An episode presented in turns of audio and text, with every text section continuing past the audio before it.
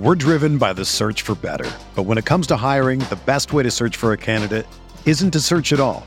Don't search match with Indeed. Indeed is your matching and hiring platform with over 350 million global monthly visitors, according to Indeed data, and a matching engine that helps you find quality candidates fast. Ditch the busy work. Use Indeed for scheduling, screening, and messaging so you can connect with candidates faster. Leveraging over 140 million qualifications and preferences every day, Indeed's matching engine is constantly learning from your preferences, so the more you use Indeed, the better it gets. Join more than 3.5 million businesses worldwide that use Indeed to hire great talent fast. And listeners of this show will get a $75 sponsored job credit to get your jobs more visibility at Indeed.com slash BlueWire. Just go to Indeed.com slash BlueWire right now and support our show by saying that you heard about Indeed on this podcast. That's Indeed.com slash BlueWire. Terms and conditions apply. Need to hire? You need Indeed. Aaron Rodgers looking for Davante Adams. He's got it. DJ Moore has a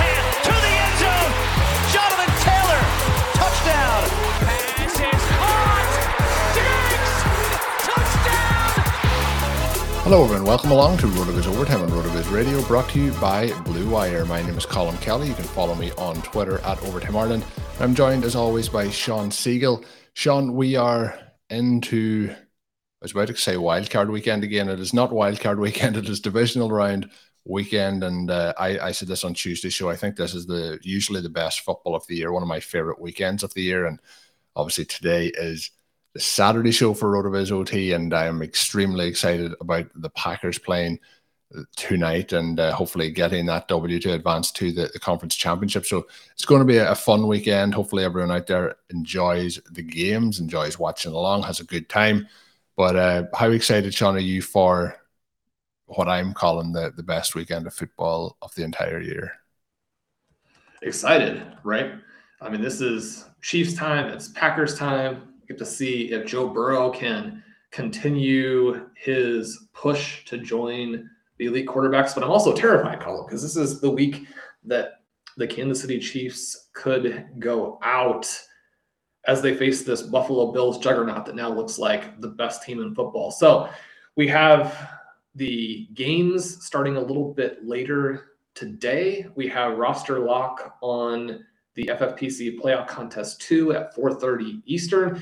And so if you're listening to this Saturday morning, you're still getting a chance to go through, switch your rosters around, getting a chance to uh, make some last minute changes to your DFS lineups, maybe some of those betting pools that you are in. So, Colm, we're going to give our picks, and I don't think that we're going to pretend that our home team biases are not in play. They obviously are. And yet, our teams, which I think both of us have to be very scared about, they are the favorites, right? And so, if we pick them to win straight up, then that's not exactly going against conventional wisdom, but they're still going to be hard selections. I'm going to start us off with Chiefs Bills and go with the Kansas City Chiefs. The Arrowhead crowd going to make just enough of a difference in this one. I think both teams get into the 40s, even though their defenses have been very good as well. But I don't think that you can stop Patrick Mahomes. I don't think that you can stop Josh Allen with his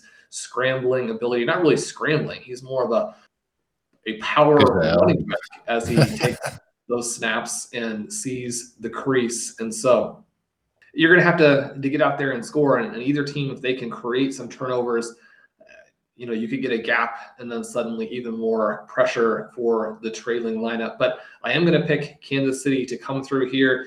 If we've seen anything from Patrick Mahomes in his young career, it's that number one, he is the best quarterback in football. And number two, the bright lights do not seem to bother him at all. Yeah, that's one thing for sure. The the bright lights don't bother him, but I would say probably in most scenarios so far, very similar for Josh Allen. He has stepped up on a, a number of big occasions. I'm rooting Shawn for the the Chiefs here. I'm root, rooting for the Packers Chiefs Super Bowl. We didn't get it last year. We came very very close. We got to see the Packers and Chiefs this year, but we didn't get to see Aaron Rodgers versus Patrick Mahomes in that scenario.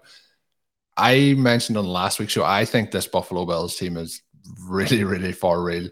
My my big concern for the Chiefs, if I was uh, in your shoes, would be around the Patriots defense being a much better defensive unit than the Chiefs and uh, what we've seen last week. The the positive probably for the Chiefs is it's unlikely that the Bills are just going to do exactly the same as they did last week and be able to rack up those touchdowns in, in such a kind of efficient manner. But I think that there's a very high chance here that the uh, Bills take this one. But I'm I'm going to for for the purposes of entertainment and the show, I'm I'm going to go with the the Chiefs here. We need this Packers Chiefs Super Bowl. So Chiefs less than a field goal favorite at home in a projected high scoring affair. The pundits, the experts, the bettors see this in a similar way. A lot of danger for Kansas City here. The Titans, bigger favorites at home against the Cincinnati Bengals, but they face Joe Burrow and what we might call a resurgent passing offense after the struggles sort of midway through the season there. And Ja'Marr Chase over the last month, or at least the last three weeks, has looked like the most unstoppable receiver in the game, perhaps uh, even trumping Cooper Kupp, which seems crazy to say. They have Tee Higgins, they have Tyler Boyd. Boyd also on sort of a month long run here where he has been very solid, scoring some touchdowns, giving them that third option. You know, one of the talking points last week was that you didn't need to go to CJ Uzomah in these fantasy playoff contests because you could be easily differentiated without that. And yet he comes through with a monster performance, reminding people that if you do manage to take some of these other guys away, Joe Burrow can find the peripheral targets. And so we know that the Titans have an elite defense. They used that to throttle the Chiefs 27 to 3 early in the season. They're going to have Derrick Henry back. He could control the clock in this game. I'm going to argue that we should take him in our playoff contest here in a minute. But Colm, I just I have to keep going with our Bengals and Joe Burrow. I think they have too much firepower here should be a fun game for AJ Brown when the 49ers were blowing out or controlling the Titans late in the season. The Titans went to Brown, they came back, they won the game, they clinched the number one seed, and that could be the type of game we see in this one. I'm going to take the Bengals.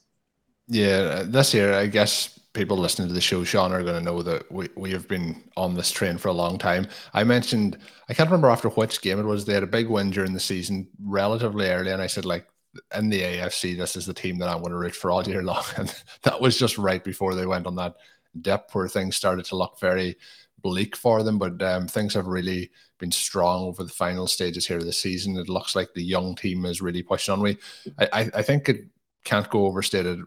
Joe Burrow came back from a serious knee injury. There was talk in the offseason. And as the season has gone along, I'm sure psychologically for him, he has got stronger and has more belief that he is fully recovered and is now you know, starting to move about a bit more and things like that. So I'm going to go with the Bengals as well. I just have to follow this all the way through. The Titans um, are a very, very strong team, but I think in terms of what the Bengals do, the one thing I, I need from this Bengals team this weekend is they need to be aggressive. I think at times they start coaching a little bit scared. They, you know, don't really push push it, you know, down the opponent's throat. And I think that's what they need to do here. I think they to beat the Titans this week, I think they're going to have to lean on the wide receivers. They're going to have to lean on Chase and they're going to have to lean on Higgins. I think if they don't do that, I think the Titans will win. But uh, yeah, I think that's where we might differentiate from some of the other predictions. Uh, I'm going with the Bengals here. Shawn, the, the Packers and the 49ers will jump to that one. And I, I've hinted at it a few times this week. And something I meant to mention when you were saying about the Chiefs and, and you know, the nerves and the excitement. There's no doubt I am nervous heading into these games. My opinion at the moment and I've told a lot of people this is if the Packers don't win the Super Bowl, I'm going to be disappointed at this point. Um, but heading into it, this is why you go through 18 weeks of the season now. At this point, this is why you go through these games is to have your team in a position for this. So I think that while I will be nervous heading into this, I think it's very important for fans of these teams to be excited because, like the Packers, this could be the last run for Aaron Rodgers in this team. We've seen Big Ben likely retiring after his loss last week. If the Packers lose this week, this could be the last game for Aaron Rodgers in Green Bay, depending on how the offseason plays out. So I think there's a lot of factors that you have to, to factor in like that, and it's important to enjoy these times. So I'm confident in the Packers heading into this one. I, I actually think they could win this one very convincingly. I also then at, the back have the panic where I think it could be very close. But I think the way they're going to win this is going to be through the air. And you've hinted at it a number of times with Davante Adams and how he separates himself at the wide receiver position. I think a lot of it's going to be down to him, but I think we see Rodgers have a big day here. I think we we see the Packers win it uh, going away. I don't think you're probably going to have the same opinion as myself on that one, but what's your thoughts in in this game? I'm going to go ahead and pick the 49ers to, to help jinx them and to move your team along. I, I, think that's the least I can do for you to. You did this last year, Shawn. You picked the Buccaneers. Did it not jinx them? I, I, I blocked that out completely. No, I th- yeah. yeah, you, you actually you forgot all about the Super Bowl happening last year and everything with the, the way it played out. So yeah. Yeah, I don't I don't have any recollection of the 2020 playoffs. So as, as far as I can tell, the Chiefs are still trying to defend their title. No, we look at the 49ers and over the last 10 games, they're the best team in football, right? They're eight and two. They have two wins over the Rams. They have a win over the Bengals. They have this win last week over the Cowboys. One of those two losses comes in that game that we just mentioned against the Tennessee Titans, where you know you lose in a close game against the AFC number one seed. They showed again last week. I mean, there's all this discussion about you know will Mike McCarthy get fired? What's wrong with the Cowboys? I mean, there's some reason, and we'll talk a little bit about that in a second with CeeDee Lamb what's wrong with the Cowboys, but I mean, that's just not an embarrassing loss, right? I mean, this 49ers team may be better than the team that was, uh, you know, a few minutes away from winning the Super Bowl against the Chiefs a couple of years ago. They don't have quite the same dynamism in their running game that that team had when they ran all over the Packers in the playoffs. But they have a young guy, Elijah Mitchell, who fits this offense perfectly. He finds the cutting lanes. He's got the long speed to create the big plays. He's demonstrated plenty of power in a smaller frame so he can push through for the short yardage types of plays. And then they have a receiving corps that at this point is one of the most dynamic in the NFL, right? Deebo Samuel, maybe the most unique player that we've seen in quite a while. In the first half of the season, he looked like the best receiver in the NFL outside of Cooper Kupp. In the second half of the season, he's looked like maybe the best running back in the entire NFL. We saw that again last week where he cuts through traffic there. His combination of lateral agility, one step quickness, right? Getting back up to full speed or not even breaking speed as you're moving laterally. And then the vision to see the holes as they develop, cut through them. It's really something to behold, right? It it reminds me a little bit of Barry Sanders. I pulled up some Barry Sanders highlights the other day and, and watched through those. And one of the things that's kind of funny now is you watch video of the old guys and the shoulder pads that they're wearing are so gigantic that they don't seem like normal human beings compared to what we're used to seeing now. They all look like, uh, you know, they've been put through funhouse mirrors with, with the pads that they're wearing in those days. So it gives you a little bit of a different vibe.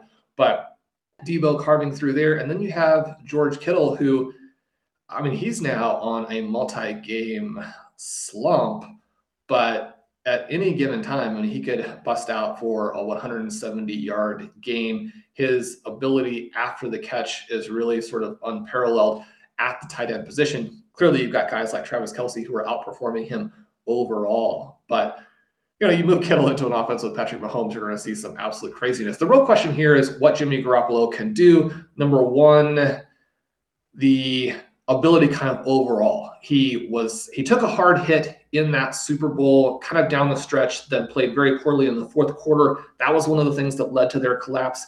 We know that Garoppolo has a little bit more of this Kirk Cousins-ish vibe where when he's got great play calling, when he's got great weapons around him, when there's not a lot of hurdles or stresses thrown at him in a game, he can look very good, can be very efficient, can make the open throws but sometimes when things break down, he can break down. And so Garoppolo and Matthew Stafford, really the quarterbacks in the playoffs this weekend, where very high ceilings, especially for Stafford, but you wonder about the decision making, right? And one of the things that has been a big talking point with the Rams has simply been that they have now gone so run heavy as a result of some of the strange decisions that Stafford has made, throwing some deep passes and double coverage, that type of thing. So those two guys could either be the star version and lead to the upsets. They could be the mistake prone versions and get their teams blown out. But Colm, I just I think that the 49ers are the best team in the NFC right now.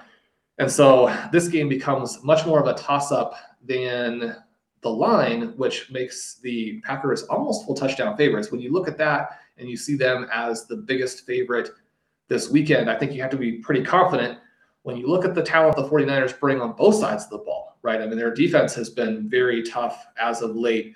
You know, you look a little bit at the injuries that they've had that they suffered in the wild card game, but it sounds like those guys are going to be more or less okay.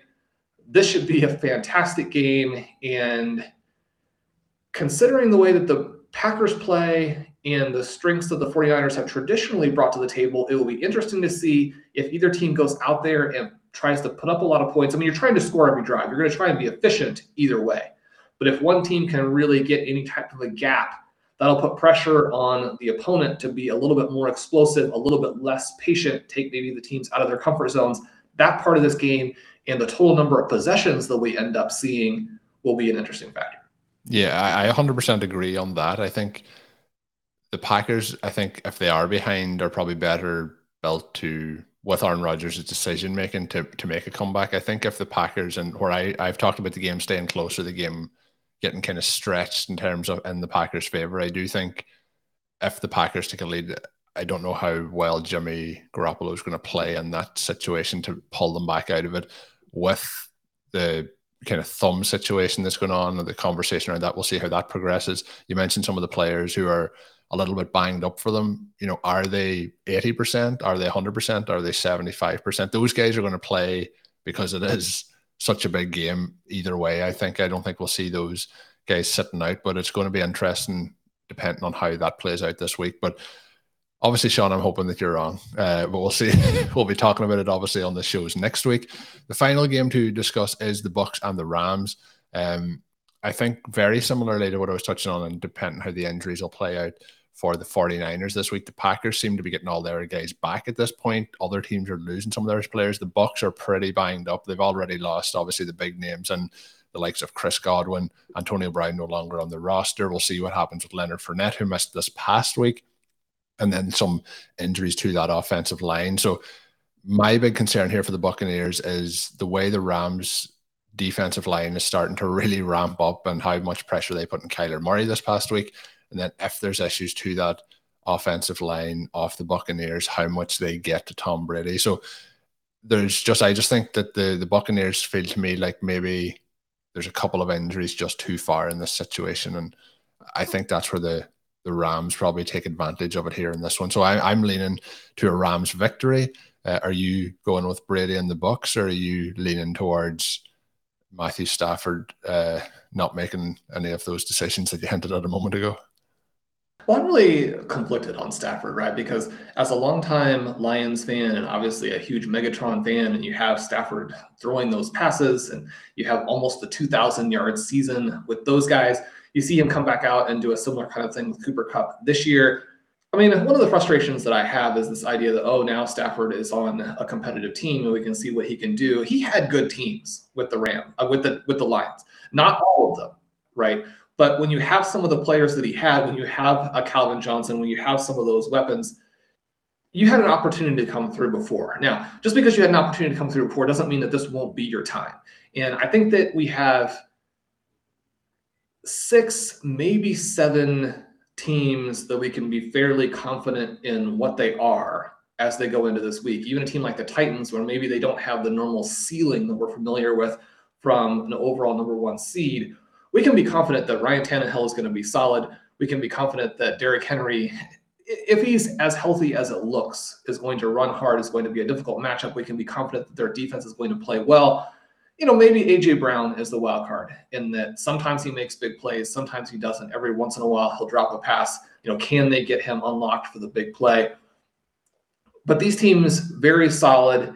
And then you have the Bengals. Maybe that's a wild card team. The other wild card team here really is the Rams and that they can be very, very good or they can look like they have absolutely no idea what they're doing. I think it's a big red flag that they've appeared to lose confidence in their quarterback. So, right at the same time that we're saying, okay, well, Matthew Stafford finally has his chance, you have Sean McVay losing his guts, right? And you can say, well, you know, you, you got to play the right thing. If Sony Michel's finding all of these gaps, if Cam Akers is back and looks faster than Michel and is able to make the big play, author these highlight runs, you know, you don't want to lose that element of, of it. You know, you make the defense account for both guys. You create a situation where the defense can't just go out there and double and triple team Cooper Kupp. We saw the Cardinals, despite how poorly they played in a lot of facets, really were one of the handful of teams that made it very difficult for the Rams to find Kupp through the first three quarters. If there was anything that kept them in the game a little bit or made the humiliation less embarrassing, is that they were kind of able to control Kupp. we know the Rams are going to have some plays here to try and take advantage of other guys. You're going to have to unlock Beckham. You're going to have to unlock Higbee. But how aggressive are they? Are they going to run into this Buccaneers wall? And then will some of these defensive guys make plays? I mean, you look at Aaron Donald and some of the plays there. I mean, one of the things I thought was a little bit unfortunate is that the Rams showed maybe some questionable sportsmanship at times in that win over the Cardinals. But there's no question that they have guys who can go out and take advantage of this Buccaneers offensive line that's beaten up. And, you know, we don't have to go back that many games to find Tom Brady spiking his tablet and, you know, making headlines for all of the wrong reasons there against that Saints defense. So this one, I think, could go anywhere from a Buccaneers blowout where the Rams self destruct, Stafford creates a couple of turnovers, Tom Brady picks apart the Rams defense and looks like the peak version of himself, all the way to the far opposite end where the Buccaneers are in the situation that the Chiefs found themselves in last year's Super Bowl, where Brady is kind of running for his life. And we know he doesn't do that well, right? I mean, he needs guys to come open. He needs to pick apart the defenses that are presented to him in sort of clockwork fashion. And we know now that without Godwin and without Brown, that part is going to be more challenging in the first place. It gets even more challenging if he doesn't have the time. We saw a section of that game with the Eagles where if you're a Buccaneers fan, I think you're terrified of what, what's going to happen this weekend. So I'm also going to pick the Rams, but picking them knowing that the Rams are one of these teams that one week they're amazing, and the next week you're trying to figure out you know what the coaching staff is doing, and if the team uh, is wanting to play football or maybe a more passive sport like uh, perhaps croquet. No offense to anybody who plays croquet, there are some pretty aggressive games of that as well. Hey, RotoViz fans, this is Dave Caban from the RotoViz Fantasy Football Podcast, taking a minute to let you know that as a loyal RotoViz listener, you can get 10% off a one year subscription when you use the promo code RVRadio2022 at checkout. It gives you full access to all of our content and tools. And again, that's RVRadio2022 at checkout for 10% off a one year RotoViz subscription. Enjoy the podcast. We're driven by the search for better. But when it comes to hiring, the best way to search for a candidate isn't to search at all. Don't search match with Indeed. Indeed is your matching and hiring platform with over 350 million global monthly visitors, according to Indeed data, and a matching engine that helps you find quality candidates fast. Ditch the busy work. Use Indeed for scheduling, screening, and messaging so you can connect with candidates faster. Leveraging over 140 million qualifications and preferences every day, Indeed's matching engine is constantly learning from your preferences, so the more you use Indeed, the better it gets. Join more than 3.5 million businesses worldwide that use Indeed to hire great talent fast. And listeners of this show will get a $75 sponsored job credit to get your jobs more visibility at Indeed.com slash BlueWire. Just go to Indeed.com slash BlueWire right now and support our show by saying that you heard about Indeed on this podcast. That's Indeed.com slash BlueWire. Terms and conditions apply. Need to hire? You need Indeed. With everyone fighting for attention, how can your business stand out and connect with customers? Easy, with Constant Contact. Constant Contact's award winning marketplace platform has helped millions of small businesses stand out, stay top of mind, and see big results fast. It's okay if you don't know much about marketing. Constant Contact's writing assistant tools and automation features help you craft messaging and say the right things at the right time. I use this to help write and send my email newsletters, and you should too. So get going and start growing your business today with a free trial at constantcontact.com. Just go to constantcontact.com right now. Constant Contact, helping the small stand tall. ConstantContact.com.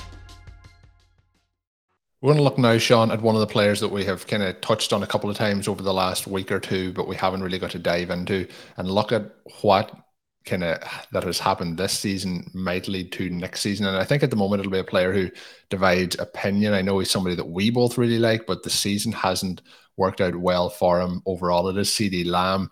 Um, you know, sometimes you'll say like there's games where he really flashed. There, there's probably a couple of catches that he really flashed, but nothing really that pushed him further forward in terms of people's expectations, I guess, moving forward.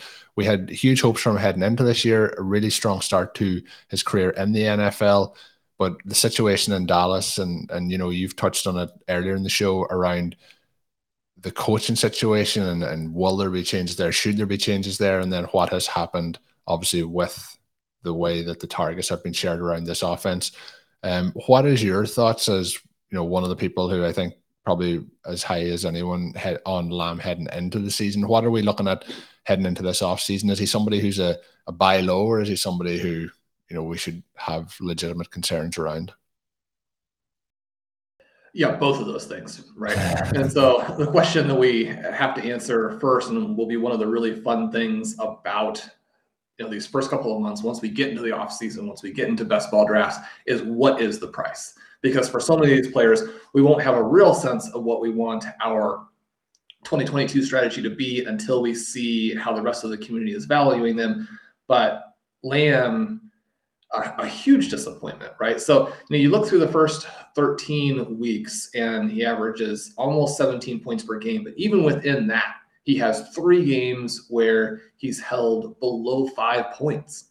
And you know, you think of even thinking back to kind of our situation there with Jarvis Landry a couple weeks ago, and you're thinking, well, can he get to 11 and a half? And you know, what are the pluses? What are the minuses? What are the median outcomes? You know, we look through the game level similarity projections. We look at all those historical matches. You know, how many of them come above? How many of them come below? And you know, sometimes that can be a little bit disconcerting when you have a guy like CeeDee Lamb, who is a second or third round pick in a foundation part of your team, whether that's dynasty or in redraft, I mean, you need the guy to not be a real threat to score fewer than five points. I mean, that's pretty crazy right now. He mixes that in with three games over 20. One of those is a 36 point game against the Patriots in week six. At that point, you're thinking, okay, well, now he's going to take off. But if anything, things got worse, right? And so from week 14 on, you have this continual stair step down into nothingness where he scores 14.6, 11, 10.4, 8.1, 6.5. And then that culminates with this playoff game where he's absolutely invisible. And if you pull up the, the Monday review tool and kind of see where the season went wrong, right? Over the first 13 weeks, he plays in 11 games. He has a 20% target share, which really won't get the job done. But you're splitting time with Amari Cooper, Dalton Schultz, Michael Gallup is in there some, although he misses most of this time. Gallup only 39 targets in the span, but Cedric Wilson comes in, fills in with 44 targets. So those two guys together have more targets than, say, Amari Cooper or Dalton Schultz, that spot in the lineup is getting a lot of targets in this Cowboys offense. But then you look at some of the peripherals here, and you see that his air share is 26.5%. His target depth is over 11 yards down the field. That's very much not an elite wide receiver one type of profile, but it's a profile that makes some sense. And you can say, well, the issue here is just that when you have an offense that's very spread out, sometimes this is going to happen. And you're hoping that the fact that it's spread out and that the defense has to account for all of these different guys, that at least the efficiency level is high. And so pluses and minuses with that. But then you move to this stretch here, starting in week 14, finishing with the wild card loss. And it's just cataclysmic right? His target share drops to 16%. His catch rate is down at 67%, which you're thinking, well, that's not disastrous until you realize that his target depth is now below eight yards. I mean, he's not being targeted down the field at all. His air yard share is below 16, right? Now, his air yard share is below 17. It's below Cedric Wilson during this time period. And you also look at some of the other elements here. You know, he doesn't score a receiving touchdown in this span. Schultz, Cooper, and Wilson combined for 11. Now, a lot of these things are going to be fluky, and there are things where you're saying, yeah, very easily that makes him a buy low. You look at the RACR on the really shallow target depth, and it's above one. That's not bad. But again, when you're being targeted at that depth, you know you should be efficient at turning those air yards into actual yards because you want your catch rate to be good at that shallow of a depth. And so it's really very confusing, I think, when you have an offense that put up a lot of yards. That was one of the talking points going into this loss to the 49ers is that the Cowboys are so good on both sides.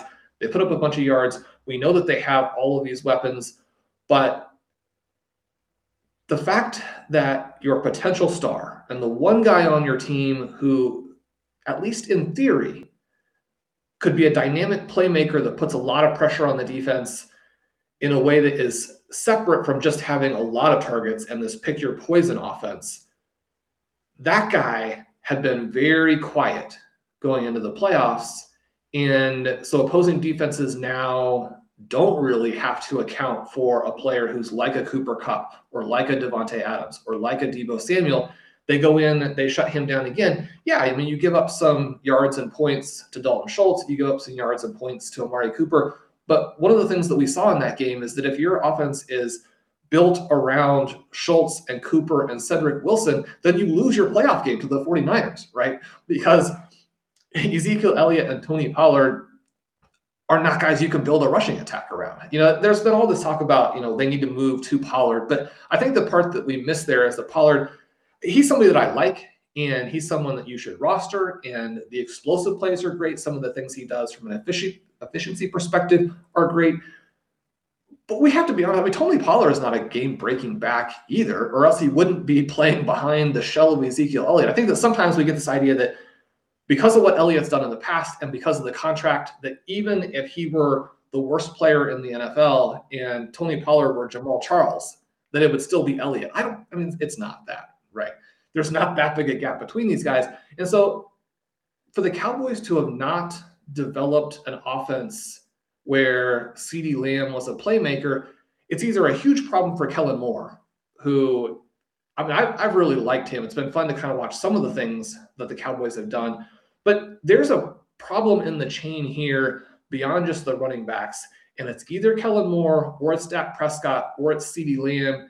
You know, you look at the fact that the Cowboys have feasted on the bad teams, but when they go out and play playoff caliber teams, they look pretty clueless. And so, and that's an issue. I mean, you can't just kind of sweep it under the rug and be like, that Denver Broncos game didn't happen. And so, if it's Lamb, then that's unfortunate as we try and make him a foundation point of dynasty teams. If it's Dak Prescott, it's going to be hard for Cowboys fans. Now, again, within the context of what their schedule is and some of the things that they do do to bring all these other targets in, I think Dak Prescott is going to be fine for fantasy. You know, is he someone who wins you Super Bowls? That's very much still in question. And then you look at the coaching staff at the Cowboys. You know, can they help win you Super Bowls? That also a tricky question there. But Lamb, someone we're still going to be wanting to acquire, and yet there's no question that this has hurt his his outlook, right? He didn't make plays. And we can say all we want that, okay, well, if he was the first read, but teams are taking him away and the Cowboys have all these other guys, I mean, why do you want to force the ball to CeeDee Lamb when you could throw to an uncovered Cedric Wilson? And frankly, Cedric Wilson is often uncovered and has scored plenty of points in this stretch. So you could say that's good decision making from the perspective of Dak Prescott.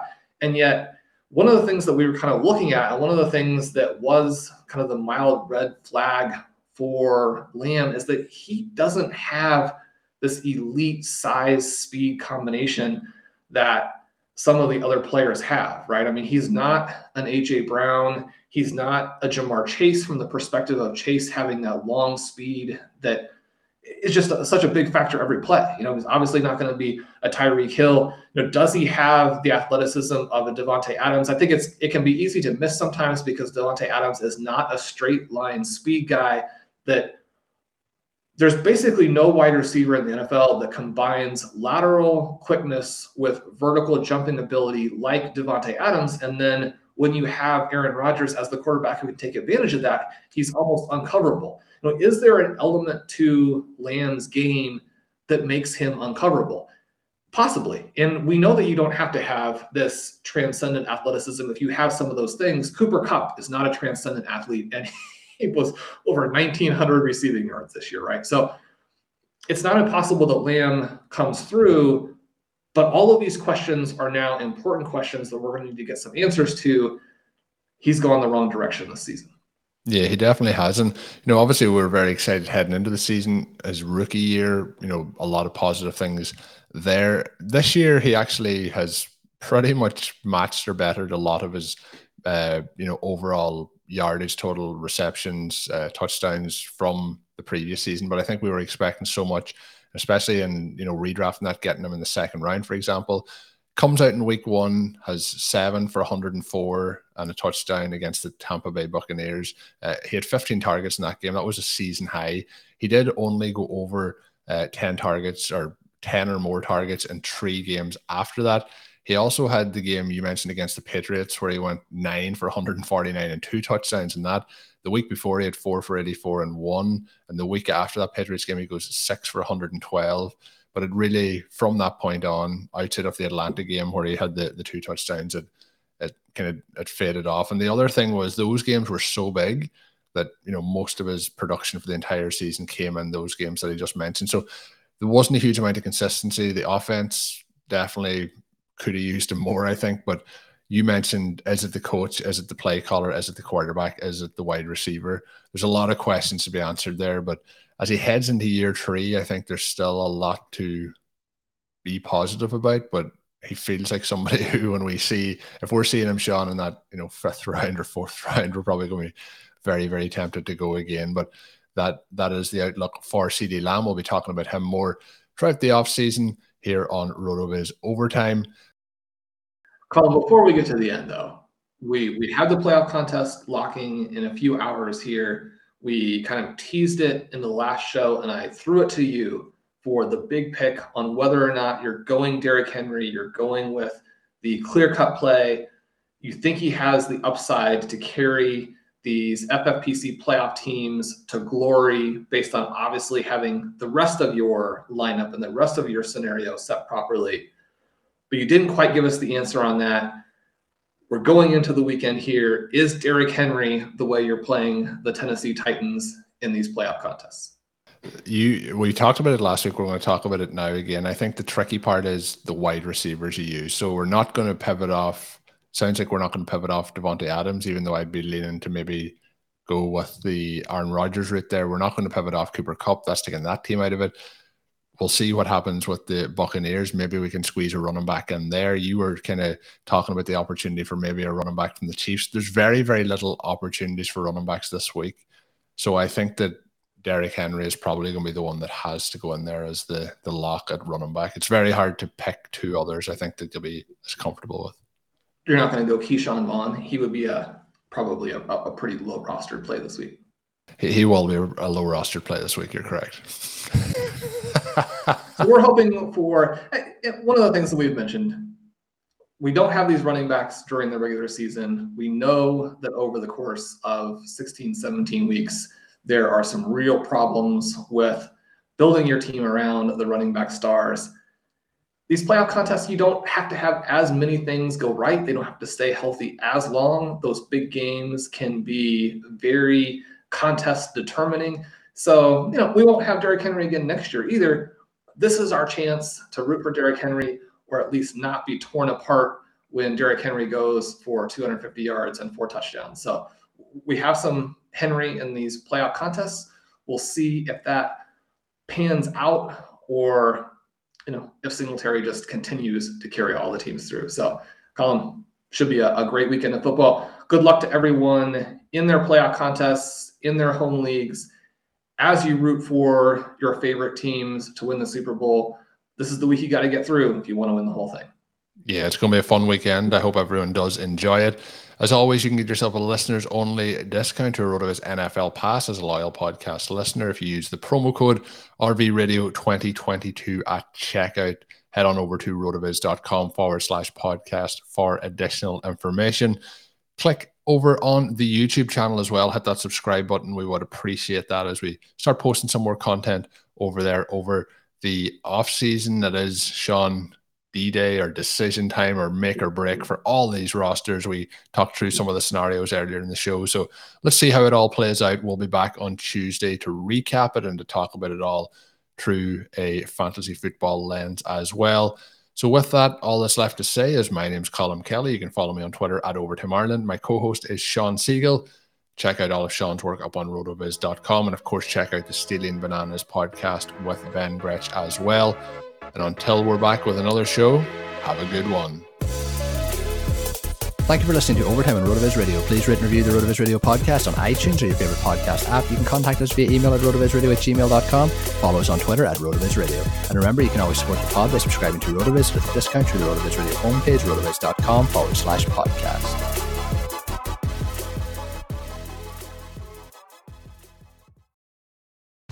Whether you're a world class athlete or a podcaster like me, we all understand the importance of mental and physical well being and proper recovery for top notch performance.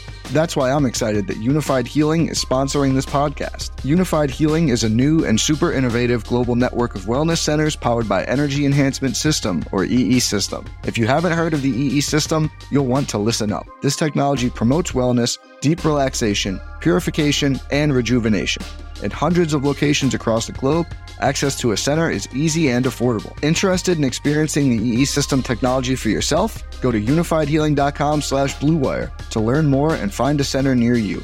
That's U-N-I-F-Y-D healing.com slash bluewire. No material or testimonials on the Unifyd Healing website are intended to be viewed as medical advice or a substitute for professional medical advice, diagnosis, or treatment. Always seek the advice of your physician or other qualified healthcare provider with any questions you may have regarding a medical condition or treatment and before undertaking a new healthcare regimen, including EE system.